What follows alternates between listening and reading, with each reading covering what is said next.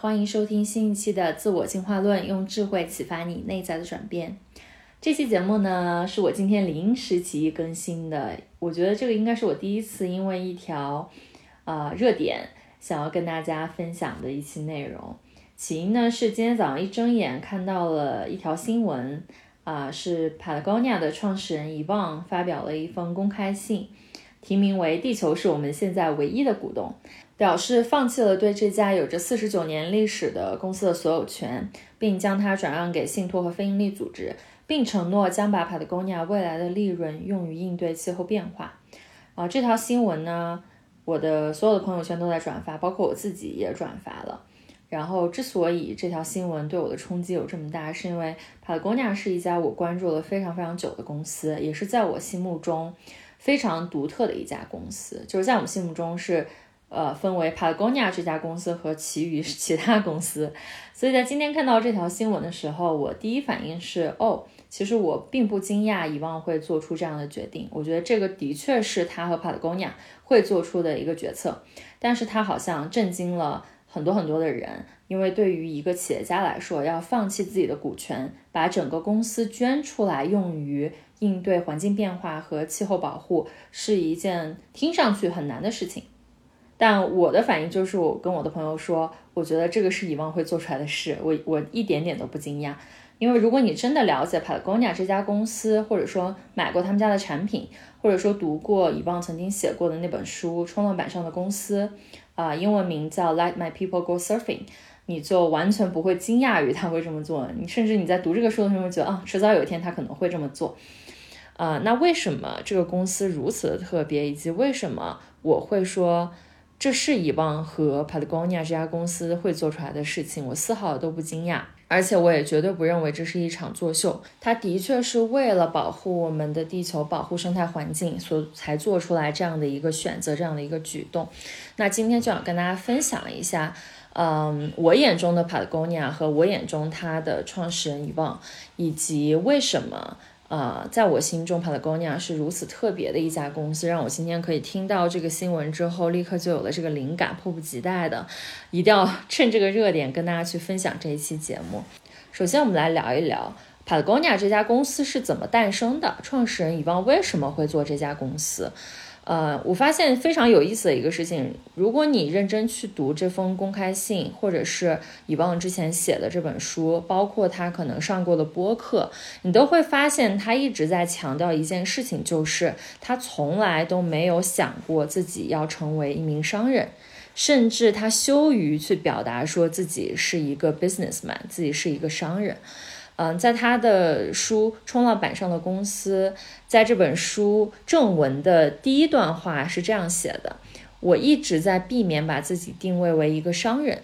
我是一个攀岩者、冲浪者、皮划艇和滑雪爱好者，还是一名铁匠。如果不得不成为一名商人，那我就要按自己的规则来。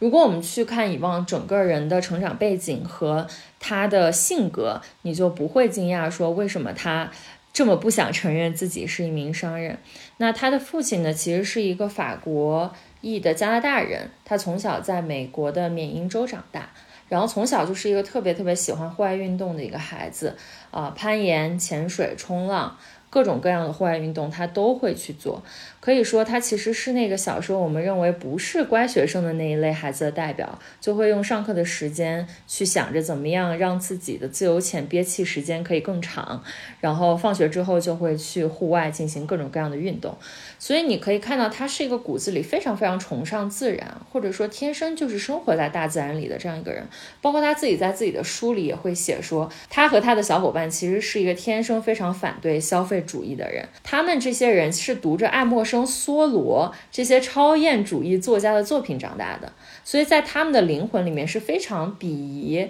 啊商人，鄙夷做生意，鄙夷那些。呃，为了赚钱而去破坏生态环境的这样一批人，然而命运的捉弄呢，就是让他成为了一名商人。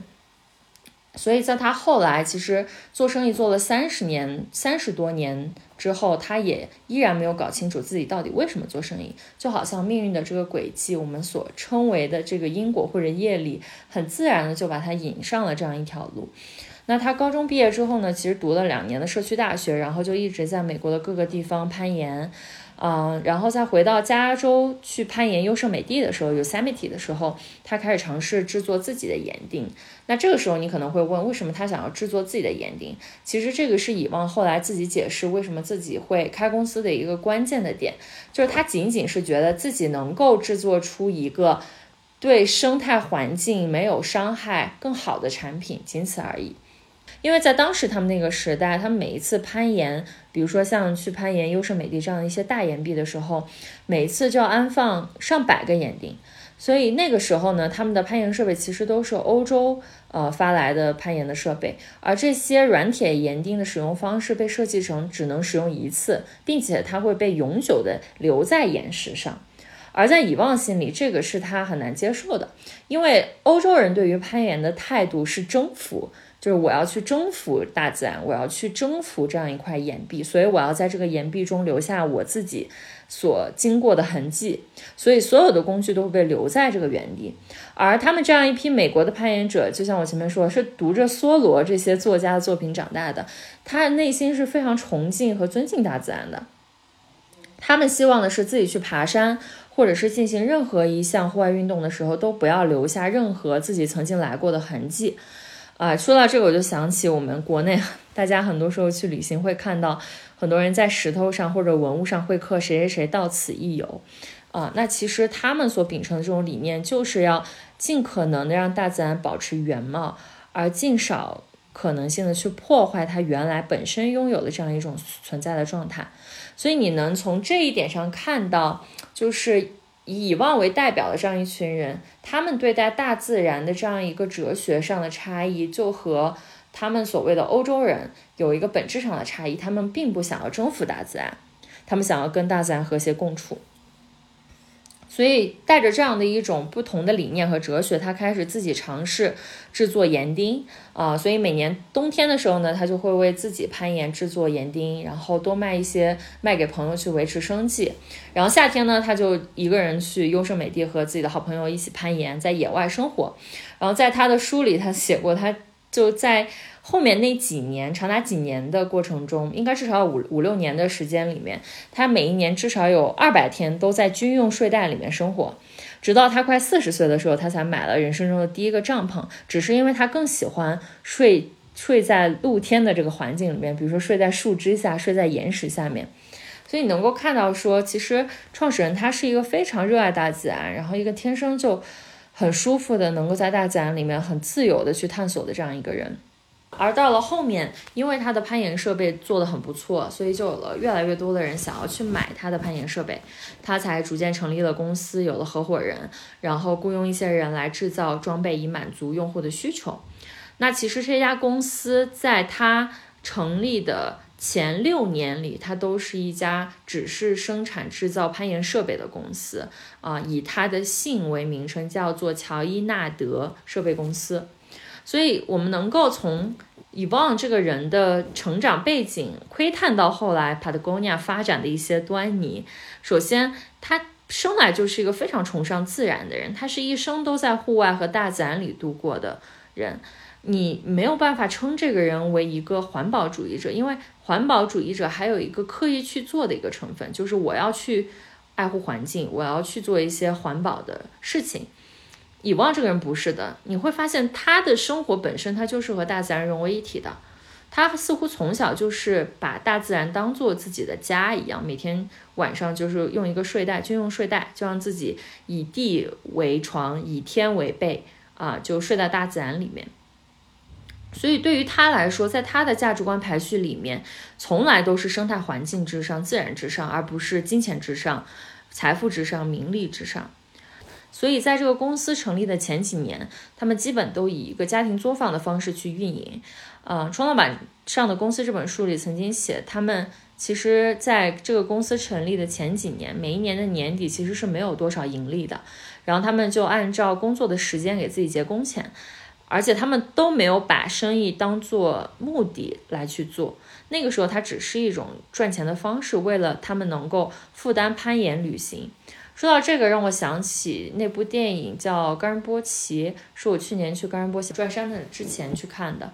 然后在这个电影里面，你就会看到，对他们来说，生活的目的并不是为了赚钱。在他们去转山的那一两年中，转山成为他们唯一的目的，朝圣成为了他们唯一的目的。而当钱花完了，他们就会在路上去打工，换更多的钱，而换更多的钱只是为了去完成这场朝圣。所以钱对他们来说从来都不是一个目的。当他们有超越了金钱的这样一个目的本身作为存在的时候，金钱它只是一个工具或者说一个方式。而正是因为这样的心态，能够让以旺和 Patagonia 不为财富所累，能够在几十年后的今天做出完全把这家公司捐献出去这样的一个动作，因为他从一开始就没有抱着赚钱的心态来做这家公司的。第二点呢，就是从一开始这个公司成立的过程，就会发现这个创始人他不是为了赚钱而开公司，也不是为了创业成功而开公司，不是为了做一个上市公司而开这个公司，更不是为了打造所谓世界上最好的装备而开这个公司。他开整个公司的过程可以用一个非常简单的词概括，也是我最近经常跟朋友讨论的时候会用到一个词，就是 organic 有机的。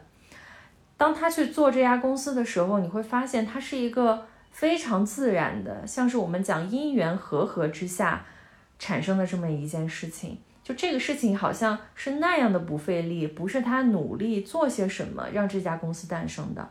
而是他就是很自然的想要做岩钉给自己用，然后顺便分享给身边的人，可以赚一些小钱，能够支撑自己的生活。所以可以说。这家公司它是自然而然从以旺这个创始人身上生长出来的一个公司，而不是他一开始有一个多么宏大的愿景理想，想要把这个公司打造成一个估值多大的一个公司，然后再去做这样的一件事情。所以用有机这样一个词，我会认为非常非常精准的描描绘了 Patagonia 这样一家公司的诞生。它有别于我们现在看到的我们对于创业的。故事脚本，或者说对于创业的想象，嗯，就是我们会发现，其实，在过去这十几二十年，好像我们把创业的这样一个词固化到了一个想象非常狭隘的一个脚本里，就是啊，我先有一个很宏大的一个 picture，然后呢，我写一个 BP，然后我去找投资人拿钱，我找投资人拿钱之后，我在几年之内把这个公司做多大，然后要么把它卖掉，要么把它做上市。然后就财富自由了，然后就成功了。那你会发现这个这个故事脚本非常的 boring，非常的单调，非常的无聊。但其实时间再往前去看，可能回到当时六七十年代就回到 Patagonia 的啊创业所在的这样一个年代，其实还有非常非常多的企业是这样有机生长出来的。它可能就是无意中碰到了某一个客户的需求，然后他做了一个产品，然后慢慢的、慢慢的，可能在这个公司发展的头十年，它都发展的非常的慢。像 Patagonia，虽然我们现在看它，它是一家很大很成功的户外运动公司，但其实在它成立开始的六年里，它都是一家很小的攀岩设备制造公司。虽然它当时在所谓的这个赛道已经是美国第一了，但是在创始人自己的眼里都会自嘲说，他们其实没有什么竞争对手，因为没有其他的公司会蠢到去进军这么一个很小的赛道。所以他去做这样一个事情，他没有想说我要把这个事情实现一个多么宏伟的目标，而而只是很自然去做这么一个事情。他也从来没有把经商和开这个公司作为目的本身。他你会发现，他从头到尾的乐趣都在攀岩、冲浪和创造更好的这个装备给自己来使用。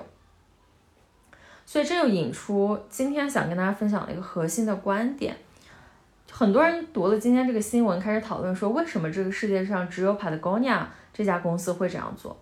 为什么现在有这么多公司都在谈企业社会责任，都在谈环保，都在谈碳中和，都在谈 ESG？为什么只有 Patagonia 敢这么做，把自己的公司直接捐献出来啊，把每年所有的这个利润都捐出来去用于环境保护？很多人会觉得这是一个关于知行合一的问题，他们会觉得哦，Patagonia 可能他们比较知行合一啊，他们能够把自己所知道的对的事情付诸于实践，所以他们会这样做。但在我看来，我觉得这不是一个关于知行合一的问题，而是关于一个人他没有办法创造出他所不是的东西。以望他天生就是这样的一个人，所以他会做出这样的事情。不管是一家公司也好，还是任何的一个创造物也好，像昨天我在重温《波西米亚狂想曲》啊，Freddie 和 Queen 做出来的音乐，其实这样的一个创造物，它都是创造者自身的一个延伸。也就是说，创造者这个创始人本身是什么样，就决定了这个创造物、这家公司、这张音乐专辑它的基因和天花板是什么样。所以，为什么 Patagonia 会做出这样的事情？因为这样的事情、这样的理念、这样的价值观，它写在 Patagonia 的基因里，写在以创始人以望的基因里。他天生就是一个非常热爱大自然的人，他从来都会把环境保护。他天生就是一个非常热爱大自然的人，所以他会说：“The Earth is now our only shareholder。”是因为他发自内心真正的在意这件事情。这也是为什么 Patagonia 会成为 Patagonia。你无法创造出你所不是的东西。我今天在看这个新闻的时候，我回想起我的上一份工作是在呃做一个女性赋能的组织，而且是一个也是联合企业去打造所谓的 DEI 文化 （Diversity, Equality, Inclusion, Culture） 的这样一份工作。然后我会发现非常的有意思。几乎大部分的五百强外企都会提出这样的一个理念，就像我们今天提出企业社会责任这样的一个理念一样，啊，很多的这个外企他们都会说自己要打造 DEI 文化，甚至开始尝试去做一些事情。但是，嗯，当我深入这个工作一段时间，我会很清晰的发现，就像我们今天在讲的环境保护、企业社会责任，其实大部分企业都只是把它当做一个政治正确，或者说。用来去吸引更多的优秀人才，用来更好的销售自己的产品的这样一个销售和营销的手段来做。也就是说，他们可能喊了很多年的口号，但是很少、很少、很少有公司真正能够像 Patagonia 一样去落实一些真正政策。那在冲浪板上的公司里面，其实这本书我觉得它非常好的在于，它真的没有。只是在鼓吹 Patagonia 这个公司在做什么，它其实在一个很中立客观的角度去讲我们现在面临的环境现状，包括啊这个世界上存在这么多公司，大家都在做了什么。那在这个推荐序里面有两个不同的人去写了这个推荐序，其中有一位是企业社会责任和可持续发展的研究者，那他提供了一个数据。说，二零一六年关于中国企业社会责任的报告数量大约有一千七百一十份，相比于二零零六年的三十二份，总数增加了五十二倍。然而，他作为一个这方面的专业研究者，他发现，看似这个领域繁花似锦、热闹非凡，大家都开始谈论企业社会责任，都开始谈论 ESG，但其实很多只是为了企业公关和形象服务的门面装饰，或者是应付政府要求的一个应景之作。大家并没有把这个东西真的上心，真的当成一个很认真的一个事情去做。包括呢，为这本书写推荐序的一位记者也说。他做了这么多年的记者，在对全球供应链进行了多年大量的研究之后，他知道，即使是最富有社会良知的企业，它也有最肮脏的秘密。啊，有一些秘密甚至连公司总部都不了解。它就像你生产了一个地雷，你并不知道这个地雷被卖到了什么地方，用作什么样的用途。而这就是泛滥成灾的业务外包的一个本质。所以。我们就要回到这个问题，说为什么很少有 Patagonia 这样的公司真正能够做到企业社会责任，能够这样不留余地的去做呢？我觉得答案就是因为他们发自内心的真正在乎，因为他们发自内心的真正在乎。其实我们去看。当我们谈到企业的时候，其实我们是在资本主义这样的一个框架下去谈论的，啊，所谓有限责任公司这样一个概念也是近两百年才提出来的。那其实，在资本主义的框架下，想要认真去做生意的人，啊，想要就是正儿八经去创业赚钱，想把这公司做大的人，他其实在乎的是什么？是想要为股东最大的利益服务，或是让这个企业永续的存在下去。那其实这些人。本身都是被资本主义的这样一个游戏规则框住和束缚的人，那他怎么有可能去做出和这个游戏规则本身相违背的事呢？因为企业存在的目的就是为了盈利，就是为了服务股东的最大利益。而 Patagonia 的创始人说过一句非常厉害的话，他说：“关于企业家精神，他最喜欢的一句话是：如果你想要当企业家，你应该去研究一下少年犯。”因为少年犯是那一群打破规则的人，而 Patagonia 和遗忘其实就是一个少年犯的化身。啊，就像他的这本书一开始讲的，当他走上了做商业这条路的时候，他决定创造自己的规则。他并不是想要反叛过去的规则，而是因为这个传统的企业文化的这个规则并不能帮他们实现。他们想要做企业的一个初心，他们做这件事情的初心。所以，当一个人、一家公司，他真的发自内心的去在乎这件事情，他真的在乎环境保护，他真的在乎这个我们的身边的生态环境，他并不需要多么崇高的使命、多么高深的意义去做这件事情。其实答案很简单，他就只是想做这件事情而已。就像一个喜欢音乐的人，今天会去做音乐。一个喜欢画画的人今天会去画画，啊，一个对于书法感兴趣的人今天会去练书法。他只是想做这样一件事情，他就会去做了。而如果现行的规则无法让他按照自己内心想要的方式去实现这件事情，他会去创造自己的方式。而 Patagonia 就创造了自己的方式。所以在今天，呃，以望公开的这样一封信里，我们会看到说，他其实有一段去写。他们之前其实寻找了很多种方法，想要在保持公司价值观不变的同时，能够有能力投入更多的资金来对抗气候变化的这样一个危机。那其中的一个选择就是卖掉 Patagonia，把所有的钱都捐出来。啊，但是呢，他们不能确定新的老板 是否还能保持这家公司的价值观，让各地的工作团队还能保住自己的工作。那另外一一个方式呢，就是让公司上市。而他会认为这是一场巨型的灾难，因为即使再良心的企业，在成为上市公司之后，也一定会承担着很多的压力，用以牺牲长期的活力和社会责任为代价来换取短期的利益。当这两条方式他们评估的都走不通的时候，他们决定创造自己的方式，所以他们决定把这个公司里面，啊，所有没有表决权部分的股份，也就是占股份百分之。九十八的股份都交给一个叫做 hold fast collective 的非盈利组织拥有。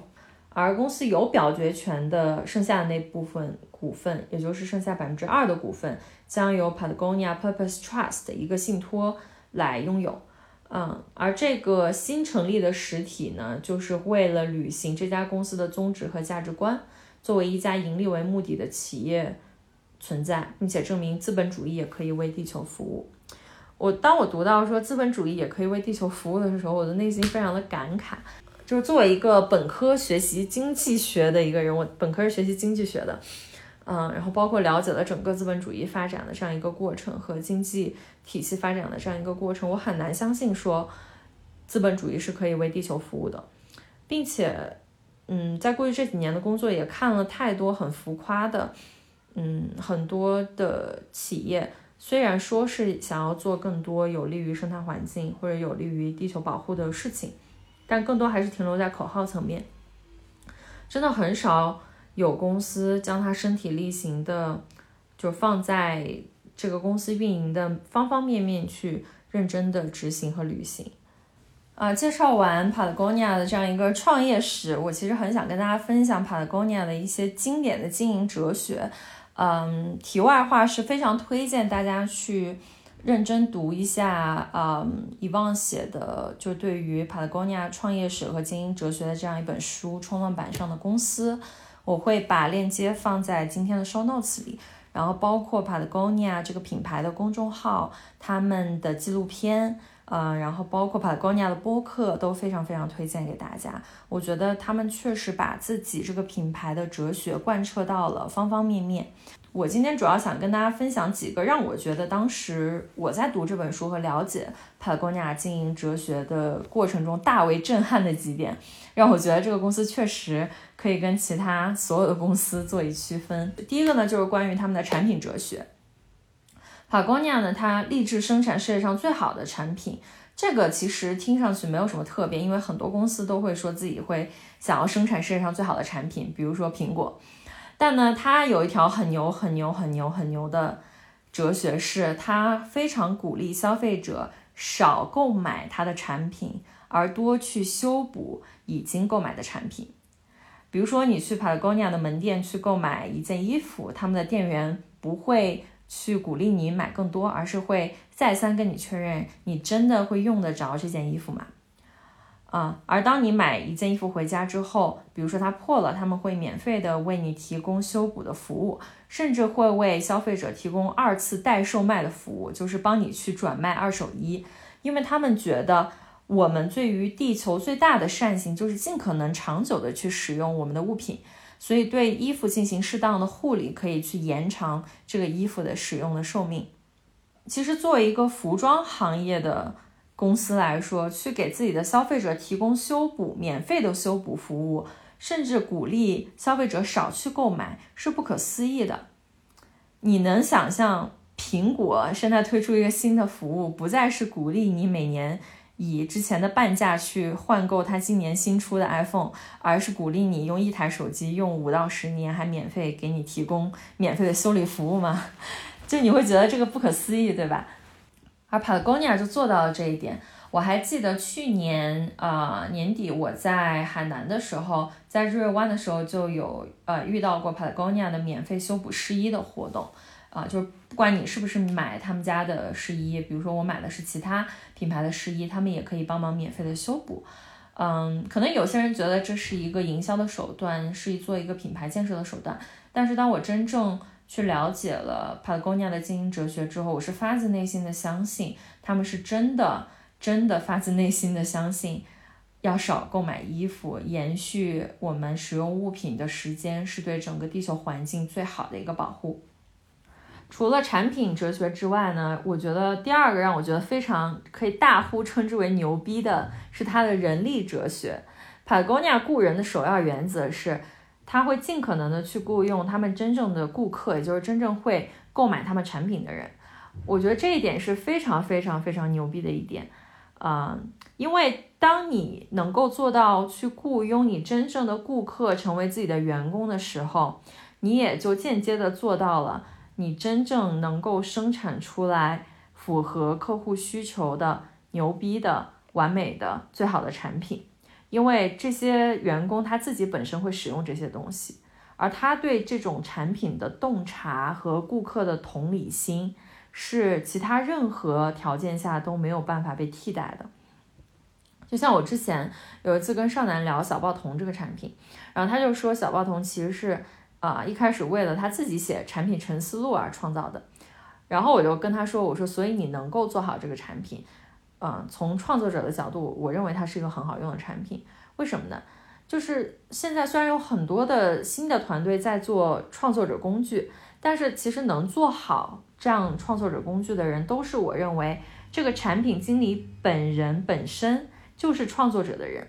因为只有他自己是创作者，他是自己会真的使用这个产品的人，才会真正拥有一份这样的洞见和同理心，他能够发自他内心的明白，对于创作者而言，最重要的从来都是创作这件事情本身，而不是有流量，而不是去有多少多少的增长，或者说如何如何的变现。所以，当他是真正作为这个产品的使用者，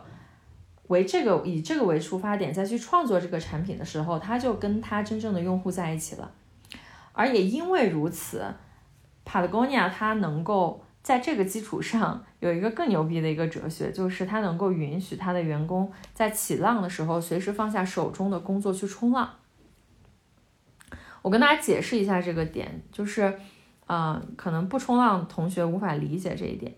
嗯、就是冲浪这个运动呢，它不是说我今天我想去打篮球，下午两点我约了我的好朋友，我就可以去的。或者是我今天看了天气预报，今天的天气怎么怎么样，我就可以立刻去的。啊、虽然我们有浪报这样的一项工具，但其实冲浪这个运动是非常不确定的，充满很大的不确定性。你不知道什么时候会起浪，你也不知道什么时候这个浪是在一个最好的状态。所以对于冲浪者来说，能够遇到一个非常非常的好的浪是千金难买的。这也是为什么当我看到 Patagonia 会把这样的一条哲学放在自己的经营理念当中的时候，我会觉得哇，叹为观止。就是作为一个冲浪的人，因为以往他自己是一个冲浪的人，然后他他的员工也是冲浪的人，他能够明白，对于一个热爱冲浪的人来说，当我知道今天下午此时此刻有很好的浪的时候，我应该真的放下我手中所有的工作，立刻去冲浪。因为这个对我的身心的奖赏，包括对我整个人的状况和创造力的奖赏，是无法用金钱、无法用任何的东西去衡量的，而且它是它它的这个时机是呃难得一遇的，就是我错过了今天的这样一个冲浪的时机，明天的浪是怎么样，我是不知道的，所以我没有办法保证我的员工说，哎，我。每个周末、周六、周日放假给你，然后你可以去冲浪。那如果周六、周日没有很好的浪，其实我就错过了这样一个冲浪很好的时机。所以这是为什么他能够去有这样的一条人力哲学，因为他雇佣的都是真的很热爱户外运动的人。你想象，如果你雇佣了一批很懂营销、很懂产品、很懂销售，但是压根儿不热爱冲浪这种户外运动的人，你即使鼓励大家，让大家现在此时此刻去冲浪，大家也不会去，对不对？所以这也是正因为这个创始人他自己个人的哲学和风格如此的强烈，他很知道自己是谁，所以他会很知道自己要雇佣什么样的人。他要雇佣的是跟他一样的人，那些真正热爱户外、真正热爱大自然、真正希望去投身保护地球、保护生态环境的这样一批人。而第三个呢，就是他们关于营销和增长的哲学，让我觉得也和现在主流大家对于营销和增长的观念非常的不一样。嗯，他们对增长的想法是慢一点，再慢一点。啊、如果一家公司增长的过快，那么它毁灭的也就过快。这一点呢，其实我觉得来源于两个点，一个是以望他是一个从小受禅宗思想影响很深的一个人，他从小就在学习禅宗，所以他自己明白一个很简单深刻的道理，就是凡是增长越快的，覆灭的越快。当一家公司越早的去背离自己的本质，越早的想要坐拥一切的时候，它就会越早的消亡。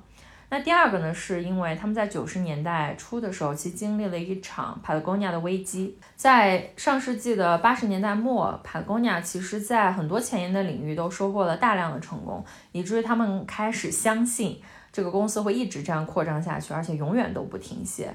这个听上去就很像过去这两百年我们对于经济增长的一种幻觉，就是这个经济增长它会一直的增长增长，永远都不会停歇。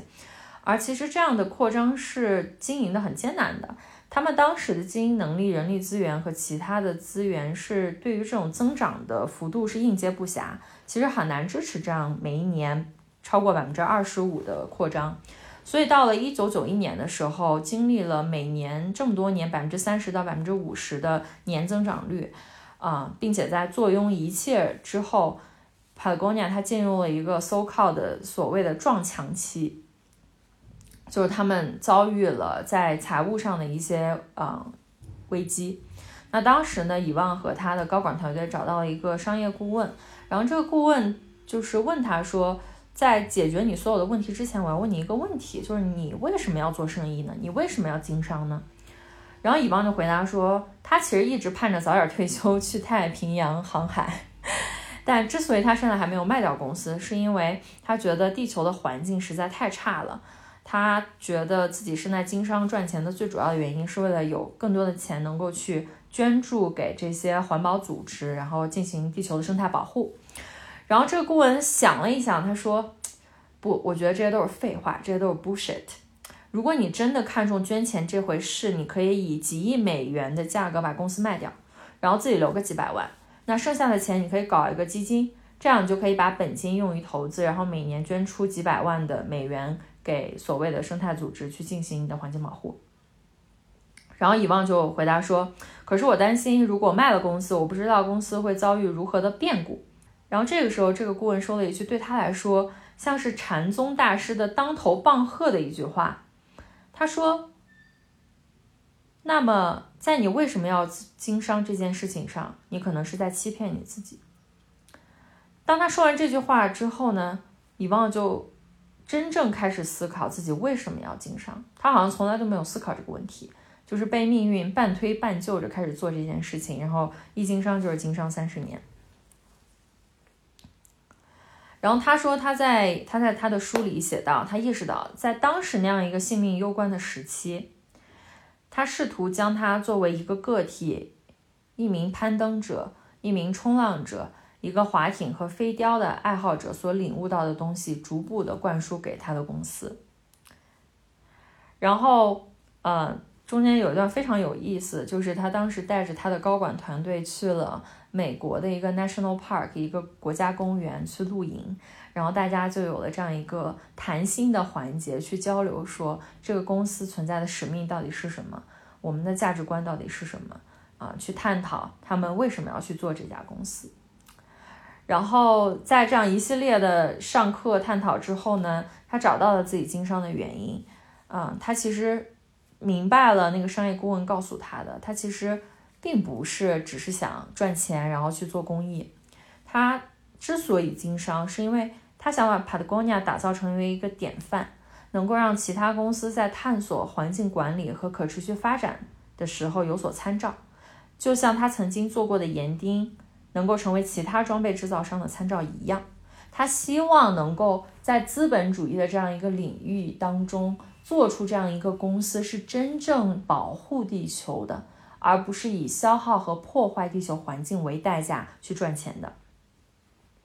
所以在这样的一次危机之后呢，呃，我在听那个 How I Built This 里面，就是以往上了这一期播客的节目，他就说，在这次危机之后，他就意识到了这个公司不能。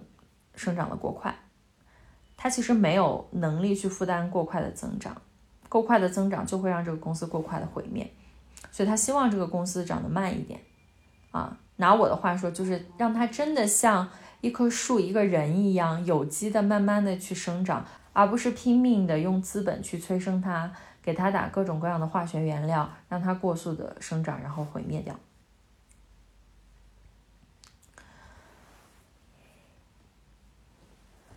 那在以上三个哲学之外呢，嗯 paagonia 在它的环境哲学这个部分，其实是身体力行做了非常非常多的环境保护工作。可能大家今天看到新闻，觉得嗯这是一个很大的一个新闻，但其实，在他们把整个公司捐掉之前，Patagonia 已经身体力行做了很多年的环境保护工作。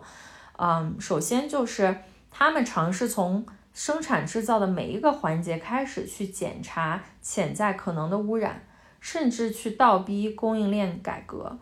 呃，其实就像前面分享的，当一个公司做了很大，它有很多业务外包，你其实不知道自己的业务的某一个部分产生了对环境污染的破坏，所以他们用了很多的精力去检查每一个环节，包括他们用的呃这个布料的源头，包括他们是否对土壤和水进行了污染，从每一个环节都去检查自己有没有在破坏环境。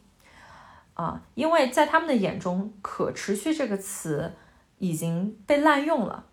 就是现在被大家认为很多是可持续的品牌、可持续的生产和消费方式，它并没有真正触及可持续。在他们看来，只有那些可能是林业、渔业，就是真正只使用了自然光，而没有对水和土壤进行污染和破坏，对资源进行破坏的行业，才是真正的可持续发展的行业。我觉得我在读到这一段的时候也是非常非常的触动的，就是大家现在 很容易陷入一种很大而空的口号里面，呃，都在谈可持续，都在谈 ESG，都在谈 D&I，就是呃多元包容文化。那谈着谈着就不知道什么是 D&I，什么是可持续，什么是 ESG，而做的事情可能都跟这个东西大相径庭，完全都不一样。那只有当我们回到源头。回到我为什么要做这家公司，回到我自己做这件事情的发心去看这件事情，才能回到可持续这个词的本质，就是他们不想对这个生态环境造成任何的负担，这是他们所定义的可持续。啊，除此之外呢，Patagonia 也成立了百分之一的地球税联盟，啊，这是一个企业联盟。就他的成员承诺捐出至少百分之一，每年百分之一的销售额，用来支持保护和修复自然环境的积极努力。而且每家公司会捐出每年的销售额的百分之一，啊，主要是给这个非盈利的环境组织用作免费免税的捐款。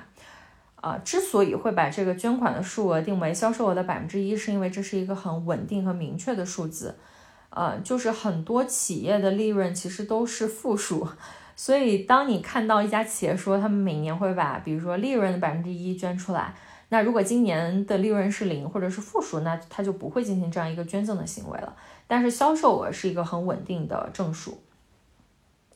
我当时在嗯读到这个的时候也非常非常的受启发，就觉得能够真正承诺就是把销售额捐出来的公司。是真的牛逼的公司，所以我在今年年初的时候也就呃给自己定下了一个小小的计划，就是从今年开始，我会把每一笔收入的百分之十，呃单独的存起来，然后用来去做公益的捐赠。我昨天在看《波西米亚狂想曲》的时候，Freddie 就是 Queen 的主唱，他说了一句话让我觉得很受触动。